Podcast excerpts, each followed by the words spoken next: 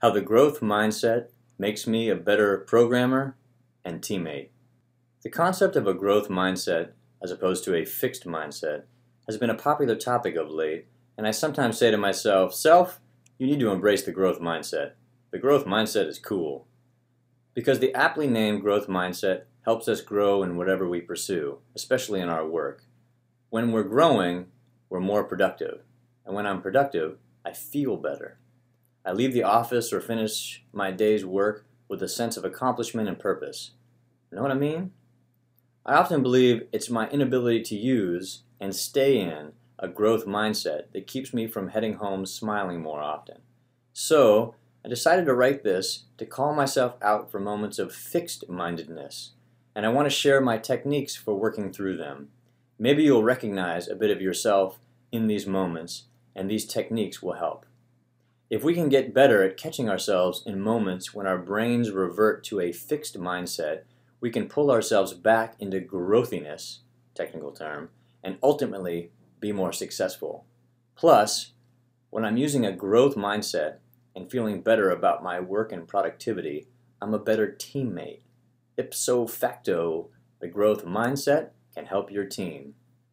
Here's a simple illustration of the difference between a fixed and a growth mindset. This concept struck a chord with me because I discovered that when I try things, I often get only so far before encountering a challenge and stopping. Behaving this way is all well and good when it comes to rock climbing or judo or kite surfing, among many activities I've failed to master. But when it comes to my work, it's a problem. How I began to approach challenges. Here's an example of when I wasn't in the right mindset learning Java. I studied a bit of Java at university and have worked with it in almost every role I've had, including my current gig as a developer on Jira software. And yet, I still find it hard to get my head around. When I'm faced with a challenging coding problem, I have a tendency to work over one particular aspect of it again and again until I conclude that it's impossible or that I'm incapable of solving it. I sort of throw my hands up in surrender and stop. In other words, I'm in a fixed mindset and avoid the problem by giving up. So lately, I try to recognize that avoidance, take a step back, and think about the growth mindset.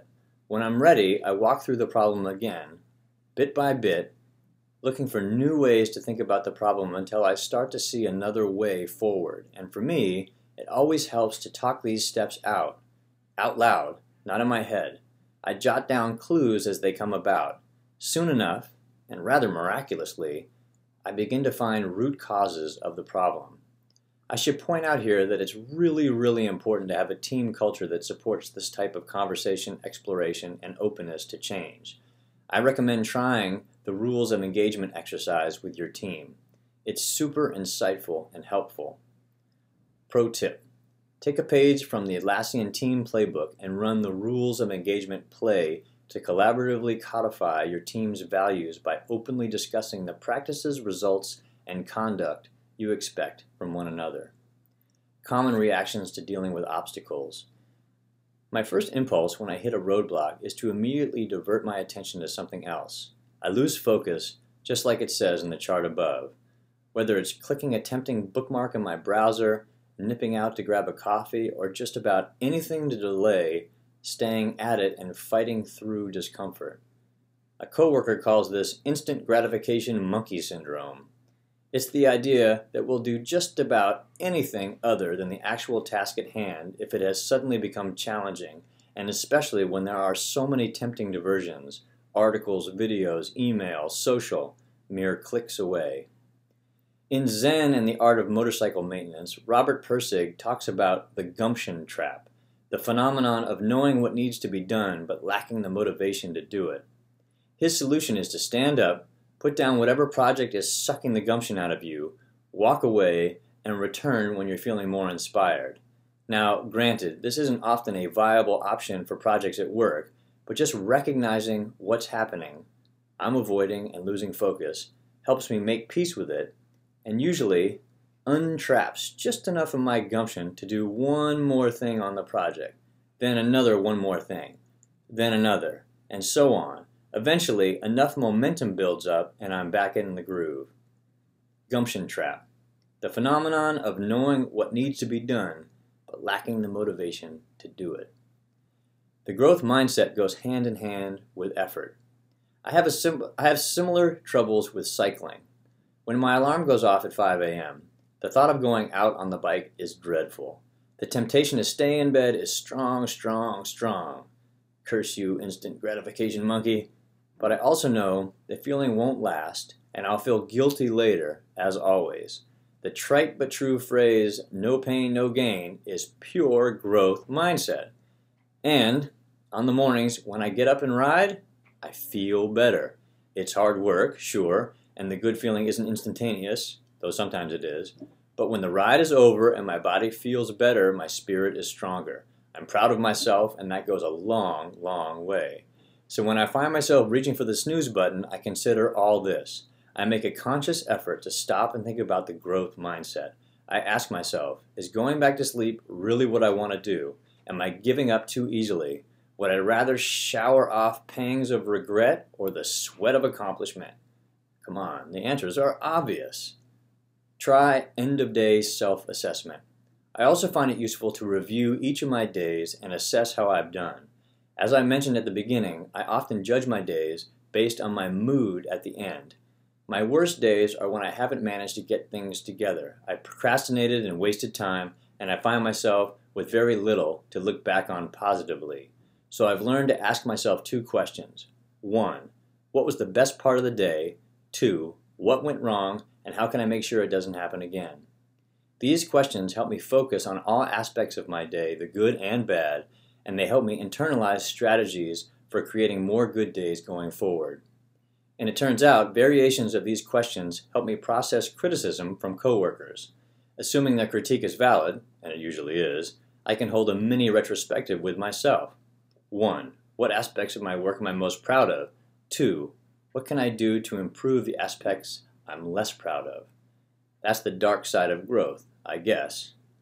When you stretch yourself, you're bound to screw up a bit from time to time. Really enjoy the success of others. My team contains some of the smartest people I've ever worked with, but I didn't always think this way. For a long time, I was fiercely jealous of people I thought were more successful or more intelligent. But with the help of our culture of openness and honesty, I was able to understand how the work I do relates to the work of my peers and how it all comes together to create something awesome. So, where I once perceived those I deemed smarter as adversaries, I now see them as dedicated colleagues with a passion for learning. Where I once saw, and was jealous of, more successful managers, I now see peers with skills that complement mine, and together we're doing some of the best work of our lives. You see, this is the growth mindset at its finest. Where a fixed mindset leads you to see the success of others as a threat, the growth mindset encourages you to see the success of coworkers as an inspiration. See? I told you it was cool. Some open and frank conversations with my fellow Atlassians during peer reviews, one on ones, and even in casual hallway interactions helped me in this shift of mindset. Because that's another amazing thing about the way our company works. We have access to literally everyone in the company. That's a core organizational value. It might not be possible to retro- retrofit a company to have a similar level of openness and commitment to authenticity, but it's not too hard to adopt the growth mindset concepts to influence peer interactions. We can choose to be more transparent or more helpful than might be required or than we're used to. In other words, we can choose to go the extra mile. We can choose to be quick to praise and slow to criticize. We can choose to seek first to understand growing at work and outside work too. I've been guilty of having a fixed mindset far too often, and I'm working to change that. Things like wisdom and achievement are the products of hard work, not avoiding it. We live in a society where the instant gratification monkey sits on everyone's shoulder, but the pleasures that result from determination and hard work far outweigh anything that devilish chimp has to offer. The right mindset, like the growth mindset, helps put things in perspective.